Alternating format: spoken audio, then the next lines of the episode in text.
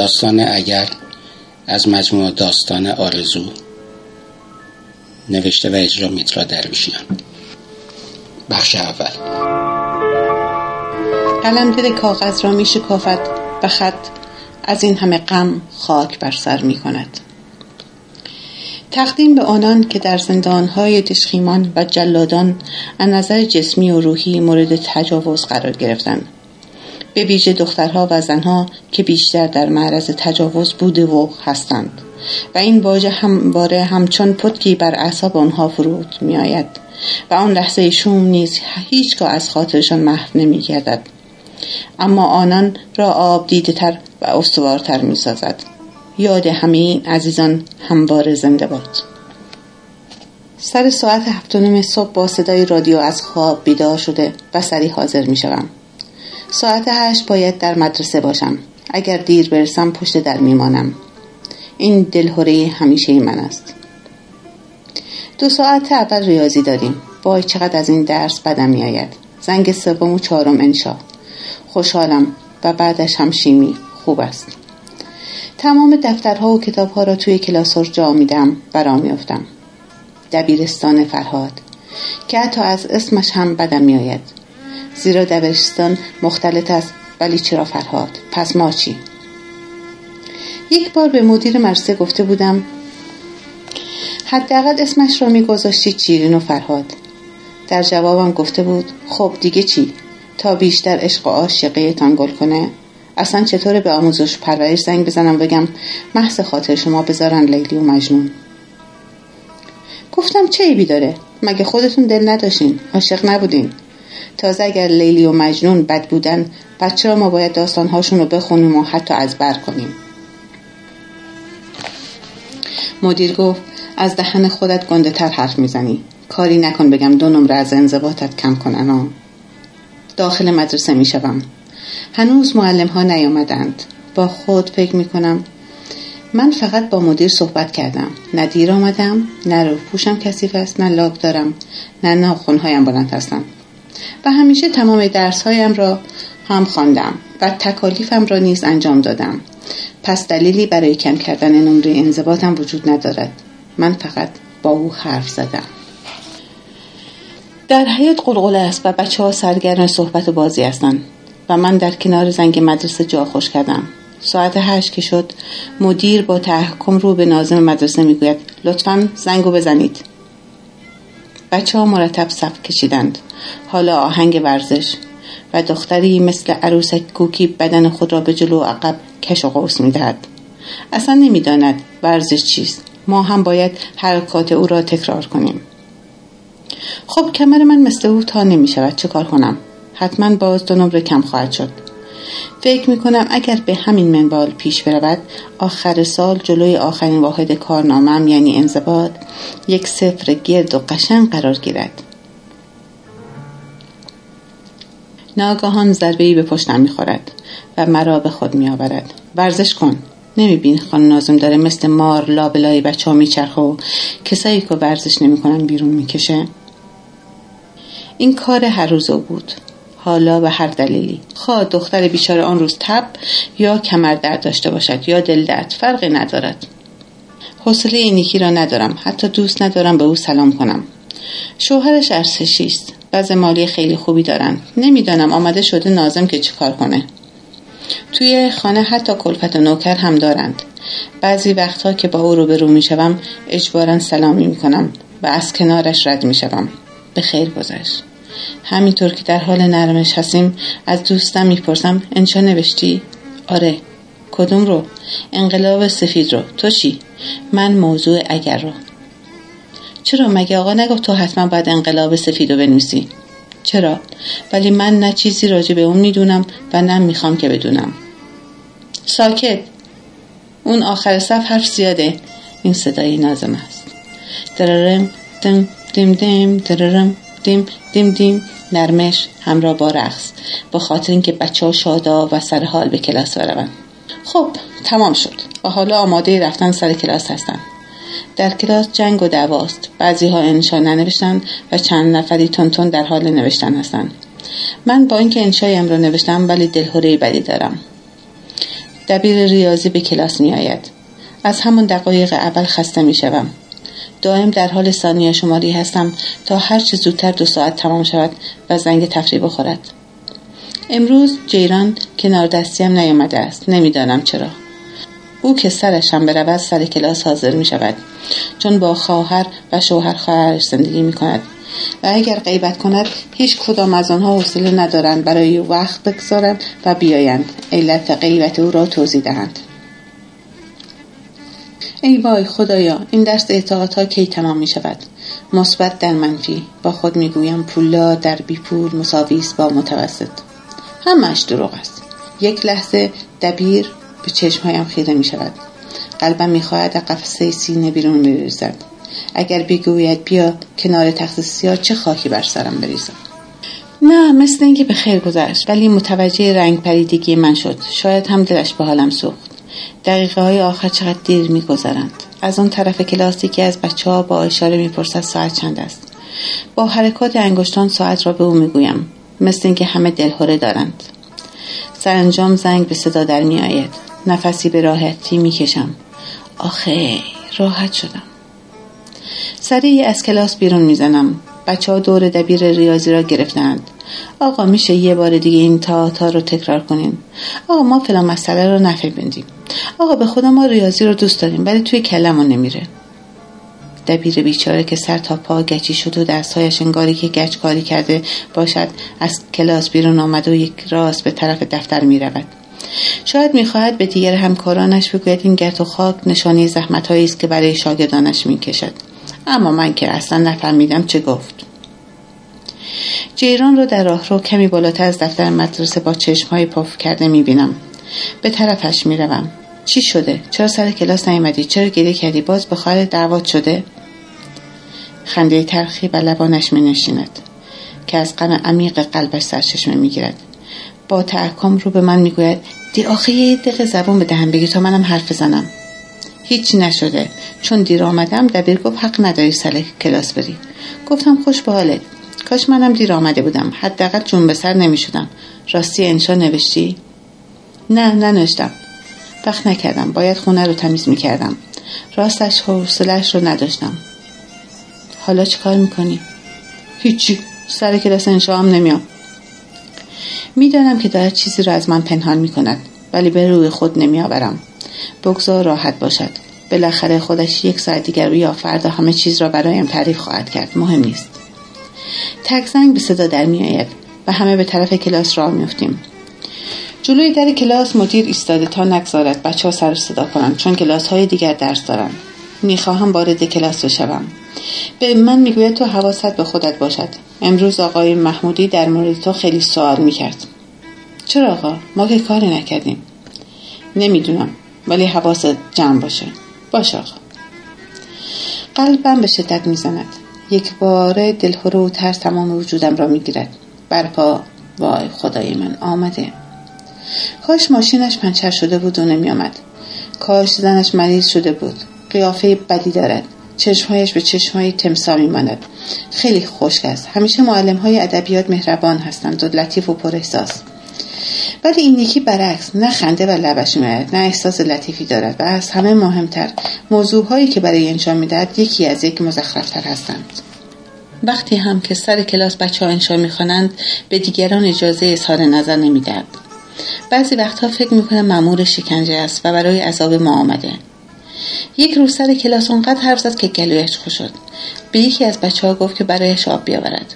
او هم آب را آورد و جلوی پنجره گذاشت تا آقای محترم بعد از صحبت آن را بنوشد. هنگامی که آمد آب را بنوشد گویا پشه مرچه یا آشغال چیزی داخل لیوان افتاده بود. با انگشت کوچکش اون را درآورد. نمی‌دانم چطور شد که در اون لحظه به یاد قصه سه خواهری افتادم که زبانشان می‌گرفت و قرار بود خواستگاری برای آنها بیاید و مادر به آنها گوشزد کرده بود که مطلقا سکوت کنند. و اگر خواستگارها از آنها سوالی کردند حرفی نزنند و با ایما و اشاره جواب دهند. از غذا پشی داخل فنجان یکی از خواستگارها میافتد. یکی از دخترها که نمی‌توانست با اشاره به او حال کند می‌گوید پسه افتاد مینس. دختر دیگر که اون طرف نشسته متوجه می شود و می‌گوید انگوست به تونتن آنس و دختر سوم بلند می شود و با خوشحالی می گوید الحمد تینا من هیچ تینا. خلاصه من هم از زبانم در رفته گفتم انگشت به تن تنان است اول کمی مکس کرد و بعد همون لبخند تهمساوا را بر لب آورد که همه خندیدن و خود من هم نیشم تا بنا گوش باز شده بود که بالاخره توانسته بودم این مترسک را بخندانم. ناگهان خندش قطع شد و با صدای بلند گفت خفشین! و تو پاشو سریع از کلاس برو بیرون. حالتی شبیه شک به من دست داد. خوشکم زد. مگر او نخندید؟ مگر خنده بچه ها برای او خوشحال کننده نیست؟ با این حال کتاب هایم را جمع کرده و داشتم به طرف دل کلاس می رفتم که از پشت سر صدایش برآمد. تا سه جلسه حق ورود به کلاس منو نداری. بدون نگاهی به پشت سر و یا مذارت خواهی که گویا این یکی بیشتر بر خشم او افزوده بود از کلاس بیرون رفتم و با بچه های کلاس دیگر که مشغول ورزش بودن شروع به بازی کردم. بعد از آن حادثه امروز دومین جلسه است که سر کلاس انشا هستم. اون تصمیم گرفت که من حتما هر جلسه انشا بخوانم ولی نمی‌دانم چرا میترسم. شاید قدری برای این باشد که ما دو موضوع انشا داشتیم. یکی انقلاب سفید و دیگری اگر. و او گفته بود که حتما در مورد انقلاب سفید بنویسم. از آنجا که چیزی در مورد انقلاب سفید نمی‌دانستم و اصلا نمی‌دانستم که جریان آن از چه قرار است اگر را نوشته بودم. آن هم هشت صفحه. یکی از بچه های آخر کلاس شروع به خواندن انشا کرد. اصلا گوش نمی‌دادم و روی یک صفحه کاغذ در حال کشیدن نقاشی بودم. ناگهان داد زد. جیران بیا انشاتو بخون. یک کی شدید خوردم. کی انشای آن یکی تمام شد که من نفهمیدم؟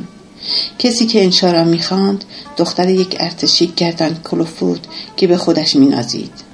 با موهای بور و چشمان آبی و بینی کوچک لبهایش چارگوش و برگشته مثل بچه های لوس.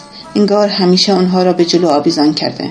چنان راست را می‌رفت انگار اصا قرد داده است. وقتی که جیران از کنار دست من بلند شد دخترک نگاه کین توزانهای به سوی من و جیران انداخت و بلا فاصله نگاهی خندان و چاپلوسانه نیز به سوی معلم کرد. یک بار دیگر صدای معلم بلند شد. بیا این شاتو بخون. و به دنبال آن از من خواست که از نیمکت بیرون بیایم و راه را برای جیران باز کنم. ولی جیران با صدای لرزان گفت آقا من انشا ننوشتم. چرا؟ مگر دستت شکسته بود؟ پس تو تنلش میای مدرسه چیکار کنی؟ آقا بلد نبودم. آخه احمق این که بلدی نمی‌خواد. انقلاب سفید و همه می‌دونن. تو از هر که میپرسیدی به دو تا کلمه می‌گفت بنویسی. آقا آقا آقا به نظر من انقلاب س... خفه شو. بیا پایین کلاس. کنار سطح آشغال باشد تا بعد تکلیف تو روشن کنم. با خشم نگاهش می‌کردم. و دلم به حال جیران میسوخت. دختری که چشمابی معلم گفت آه همیشه براش انشاهاش رو می‌نویسه و با انگوش به من اشاره کرد.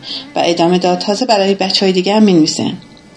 معلم با همون چشمهای قذب آلود که به جیران نگاه می‌کرد رو به من کرد و گفت خب بفرما شما تشریف بیار ببینم چی نوشتی. تمامی بدنم میلرزید. با خش دفترم را بلند کردم. دفتر از دستم پر شد و به زمین افتاد. طوری که یک صفحه اون پاره شد. دختره چشم آبی گفت آقا عمدن کرد.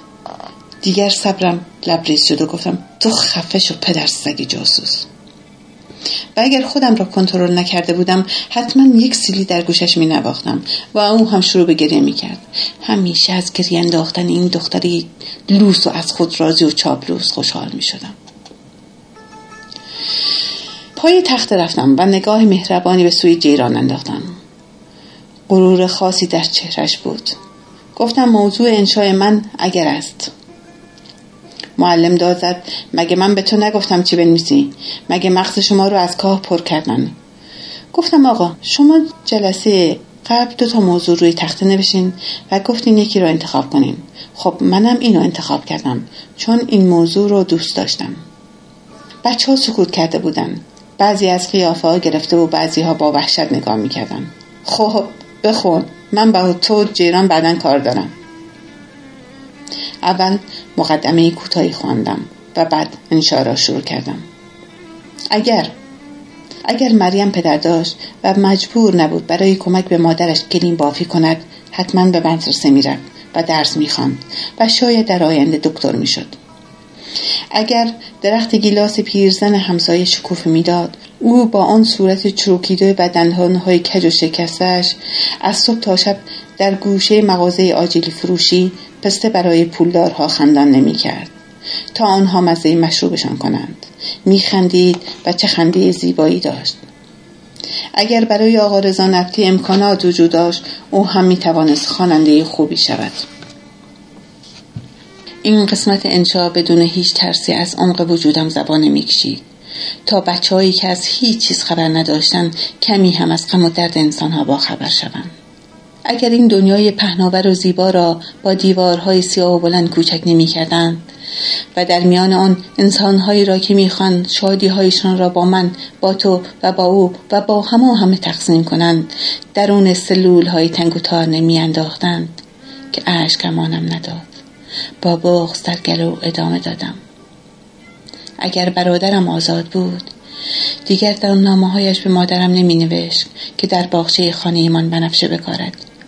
اگر همیشه در چشم های خسته مادرم غم نبود. به یاد مادرم افتادم که چقدر بدبخت است. مرز تحمل یک مادر تا کجاست؟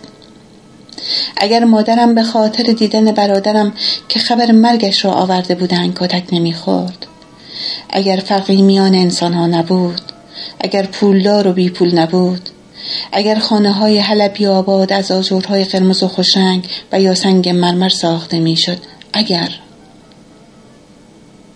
خفه شو از کلاس برو بیرون. چرا آقا؟ خفه شو و چنان دادی زد که گوشم سود کشید. بچه ها همه ساکت بودن و سرهاشان پایین بود. بعضی ها گریه کرده بودن. من من از کلاس بیرون نمیرم. اگه ناراحتین شما بریم بیرون. احساس می کردم که باید برای بچه ها خیلی حرف زنم حالت عجیبی داشتم. فکر می کردم بعضیشان را از خواب بیدار کردم. دفتر انشا را از دستم گرفت و برق زد. مچ دستم را گرفت و به طرف در هولم داد و خودش هم از کلاس بیرون آمد. سرش را توی کلاس کرد و به آن دختر چشمابی گفت بچه ها شلوغ نکنن تا من بیام. هی تو هم بیا. خطابش با جیران بود. ما را جلوی دفتر نگه داشت و با یک ضربه در دفتر را باز کرد. آقای من دیگر سر این کلاس نمی‌روم تا تکلیف این دوتا مشخص بشه. و گوشی تلفن را برداشت و شروع کرد به شماره گرفتن. سلام روز بخیر خسته نباشین. لطفا یه ماشین بفرستین به دبیرستان فرهاد. متشکرم. صدایش را از بیرون دفتر میشنیدم. زانوهایم شل شده بود. شما دوتا تنلش بین تو. جیران داخل شد. مگه با تو نیستم؟ اسم من تنلش نیست. پاشو بیا تو. داخل رفتم. مدیر مدرسه رنگ رویش پریده بود. رو به من کرد و گفت تو این مدرسه را بدبخت کردی. تو آب روی مدرسه را بردی. دلت برای معلم های بدبخت نمیسوزه واسه اون مادرت بسوزه. چرا این کارها را می‌کنی؟ گفتم آقا ما کاری نکردیم. انشا. خفه شو زبون دراز بیادب. شماها را باید کشت. رویش را به جیران کرد و گفت تو چه دم در آوردی؟ تنت به تنمون خورده؟ تو که خود به خود زیادی هستی. هر روز در خونه این خواهر و اون خواهری تا لغمنونی بهت بدن که از گشنگی نمیری. جیران با خشم نگاهی به مدیر کرد گفت آقا در خونه شما که نیومدم و نون شما را نخوردم. لحظه ای سکوت شد. حرفهای جیران باعث شده بود تا لرزش تنم از بین برود. بعد از چند دقیقه که با پچه پچه معلم آقای مدیر گذشت پیکان شیری رنگی جلوی مدرسه ایستاد. و دو مرد مرتب و کراوات زده داخل مدرسه شدند و یک راز به داخل دفتر آمدند. بعد از سلام علیک و دست دادن با مدیر و دبیرمان و پچ پچ های مجدد رو به ما کد و گفتند شما دوتا با ما بیاین جیران گفت کجا؟ تا همین پایین. چرا؟ سوال نکن بعض خودتون رو از این بدتر نکنین. دوباره ترس به سراغم آمد. شاید هم ترس نبود نمی‌دانم. حالت خاصی بود. بغز گلویم را گرفته بود. اگر مادرم بفهمد چه می‌کند؟ مدیر مسته گفت شما با این آقایان میرین و تا دو ساعت دیگه برمیگردین. اگه دیر شد من به خانوادهاتان خبر میدم. جیران گفت باشه. من گفتم آقا ممکنه مادرم خونه نباشه. لطفا اگر نبود به یکی از بچه ها بگیم بره به مادرم خبر بده. یکی از مردها گفت هی تو از کی تا حالا برای مادر دلت میسوزه؟ راه افتادیم. رفته بودم توی فکر مادر بدبختم اگر بداند چه می‌کند؟ می‌دانستم ما را به کجا می‌برند. مادر بزرگم مریض بود. زمین خورد و دیگر نمی‌توانست از جایش تکان بخورد. مادرم چون تنها دخترش بود باید هر روز به خانه دایم که مادر بزرگ آنها زندگی می‌کرد برود و کارهایش را انجام دهد و لباسهای کثیفش را بشوید چون نمی‌توانست به دستشویی برود. زنداییم از مادر بزرگم بدش میآمد. با مادرم هم لج می‌کرد. شنگ آب را در زمستان توی کوچه میگذاشت و مادرم ناچار بود در هوای سرد زمستان با آب سرد و یخ کرده لباسها را بشوید تا خانه آنها کثیف نشود یا بو نگیرد. بعد از ظهر که به خانه می آمد دستهایش از سرما هنوز کبود بود. توی همین فکرها با خودم گفتم اگر همه حیات آب گرم داشتن چه خوب می‌شد. اگر ظهر خسته و کوفته به خانه بیاید و ماجرای مرا بفهمد چه می کند در دل می گفتم کاشی کارشان زودتر تمام شود و بگذارند. تا مدرسه تمام نشد زنگ گرفتن به خانه را نزدن ما به خانه بازگردیم. تا مادرم چیزی نفهمد. سوار ماشین شدیم و راه افتادیم. بعد از چند دقیقه جلوی در بزرگی توقف کردیم.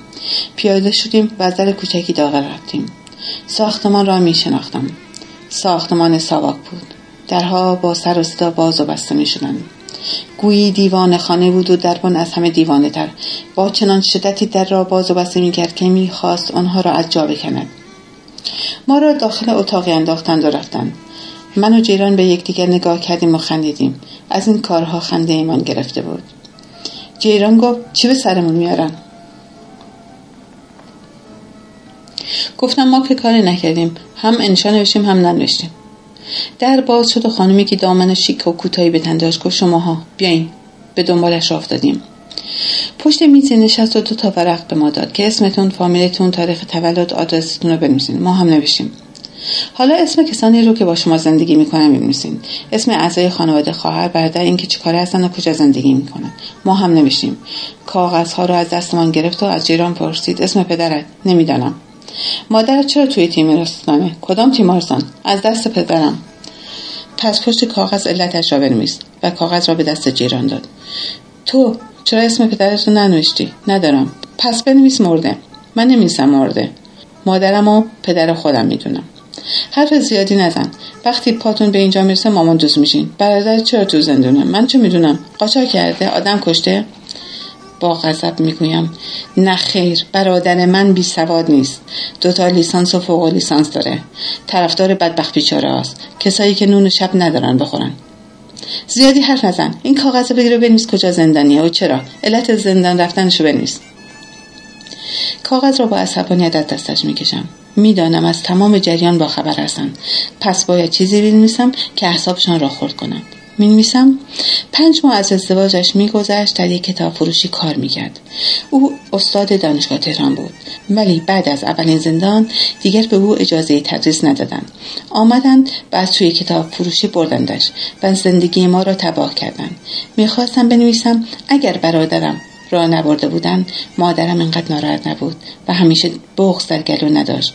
من همون شاگرد اول مدرسه میماندم. دیگر تنها نبودیم و پشتمان خالی نبود. کاغذ را به دستش دادم و در فکر فرو رفتم. انسانها را به چه جرمی می‌گیرند و زندانی می‌کنند؟ به یاد هشت سالگیم افتادم. برادرم آن زمان دانشجو بود و هنوز به دانشگاه می‌رفت. همیشه رادیوی قدیمی و کهنهمان را روی موج خصوصی میگذاشت و ضبط صوت را جلوی آن قرار می‌داد تا من سر ساعت دوی بعد از آن را روشن کنم. یادم نیست کدام رادیوی خارجی بود که خاطرات اشرف دهقان را تعریف می‌کرد و من باید گوش می‌دادم و در آخر ضبط را خاموش می‌کردم و چیزهایی را که فهمیده بودم برای برادرم تعریف می‌کردم و او با تمام وجودش گوش می‌داد و وقتی می‌دیدم که او خوشحال می‌شود چنان کیف می‌کردم که گویی تمام عروسک های دنیا را به من دادن او را خیلی دوست داشتم. خیلی زیاد. هیچ وقت کسی را اینقدر دوست نداشتم. مهربانتر از او کسی را ندیده بودم. همیشه به من می‌گفت تو نباید از سوز موش ما جانور بترسی اگر بزرگ شوی و به زندان بیفتی این جانوران را برای شکنجه تو به داخل سلولت میاندازند اگر به ترسی شروع می‌کنی اسم رفیقهایت را به آنها می‌گویی. سعی کن نترسی. اگر انگشتت سوخت گریه نکن چون باید تحمل درد را داشته باشی. اگر بدنت را با سیگار سوزاندن گریه نکنی که آنها خوشحال خواهند شد. همیشه حرفهایش در گوشم و در یادم بود و حالا با خود فکر می‌کردم که آیا تحمل این سختی ها را دارم؟ ولی باز با خودم می‌گفتم تحمل دارم ولی من کاری نکردم رفیقی ندارم که بخواهم او را لودم. در باز شد.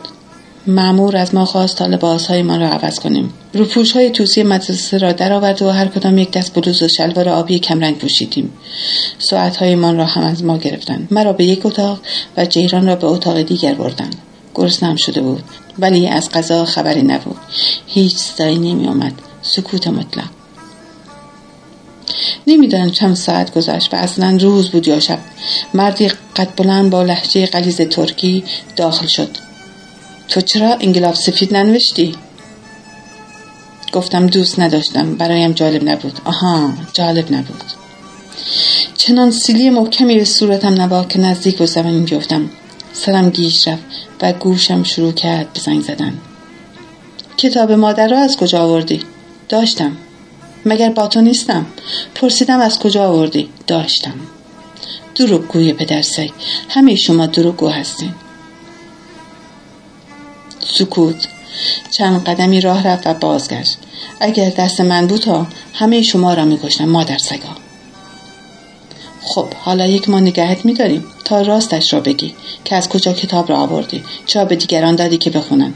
چرا توی انشاءات همش از فقیر و فقرا گدا حرف می‌زنی؟ اونها عادت کردن با گدایی زندگی کنن. هرچی هم لباس مجانی پول مجانی وسایل خونه بدیم همون گدا هستن که هستن. پدر سجا. من ساکت بودم و در دل به او فوش می‌دادم. برادرت چرا زندانی شده؟ دوستای برادرت با شما رفت آمد می‌کنن؟ نمی‌دونم چرا برادرم رو زندانی کردن. فقط می‌دونم شماها از اونا میترسین. هیچ کدوم از دوستای برادرم با ما رفت آمد نمی‌کنن. ده دروغ میگی ده دروغ میگی پدر سج. و یک سیلی دیگر. حالتی مثل خواب گرفتگی دست و پا را توی صورتم احساس می‌کردم. صورتم گر گرفته بود و سرم از درد منفجر می‌شد. مادرت اینجاست بدبخت. وقتی که جلوی چشم کور شدت خوابوندیم و کتکی زدیم اون وقت دهنت واز میشه. چیزی درون قلبم فرو ریخت. به سویش حمله کردم و گفتم اگر دست به مادرم بزنین همه تونو می‌کشم. دستهایم را گرفت و با تمام نیرو به گوشی پرتاب کرد. سرم محکم به دیوار خورد راستشو بگو کتاب رو از کجا آوردی؟ کتاب رو به کی دادی؟ کتابی از جایی نیاوردم. یه روز صبح که از خواب بیدار شدم توی یک کیسه توی حیاتمون افتاده بود. منم اونو خوندم. ها که اینطور. تو گفتی منم باور کردم. کی اونو برات فرستاده بود؟ من از کجا بدانم؟ دیگه چه کتابی خواندی؟ مال کدوم نویسنده کتاب زیاد خوندم. نوشته های نویسنده مختلف و دوست دارم. همون کتابا پدرتون رو در میاره. شماها رو به روز سیاه می نشونه خدمتتون می‌رسیم. فرشی زیر پا نداریم ولی دور تا دور اتاقتون کتابه. از اتاق بیرون رفت و باز تنها شدم. دست به صورتم کشیدم. احساس کردم برم کرده. سردردم بیشتر شده بود و یک ریز اشک از چشمانم سرازیر بود. هرچی می‌کردم قد نمی‌شد. یاد ترانه از دایوش افتادم. دلم تنگ برادر جان. برادر جان دلم تنگه. اگر داداش اینجا بود از او میپرسیدم چه کار باید بکنم. اگر او بود حال این گوشه تنها نبودم. اگر او بود شاید مامان حالا نگران نبود و باز هم اگر و اگر و اگرهای دیگر.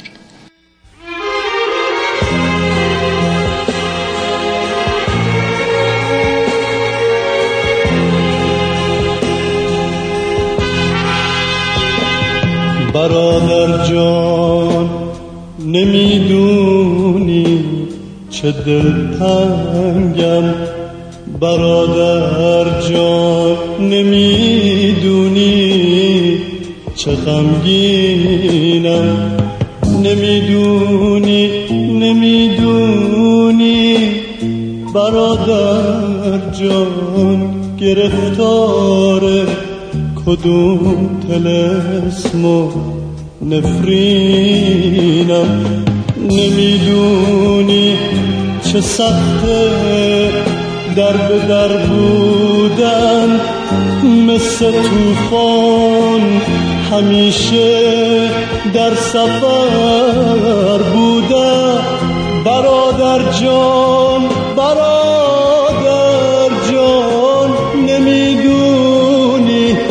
چه تلخه وارث درد پدر بوده دلم تنگه برادر جان. برادر جان دلم تنگه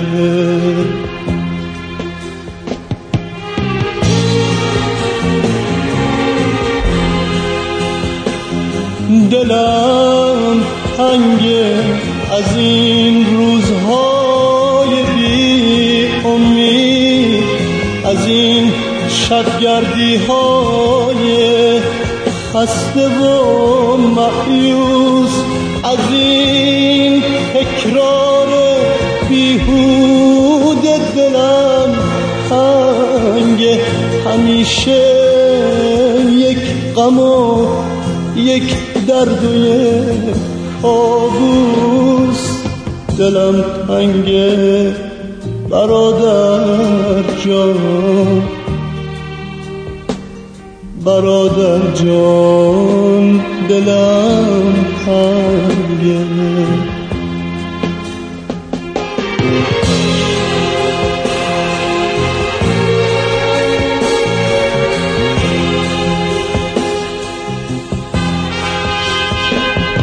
دلم خوش نیست غمگینم برادر جان.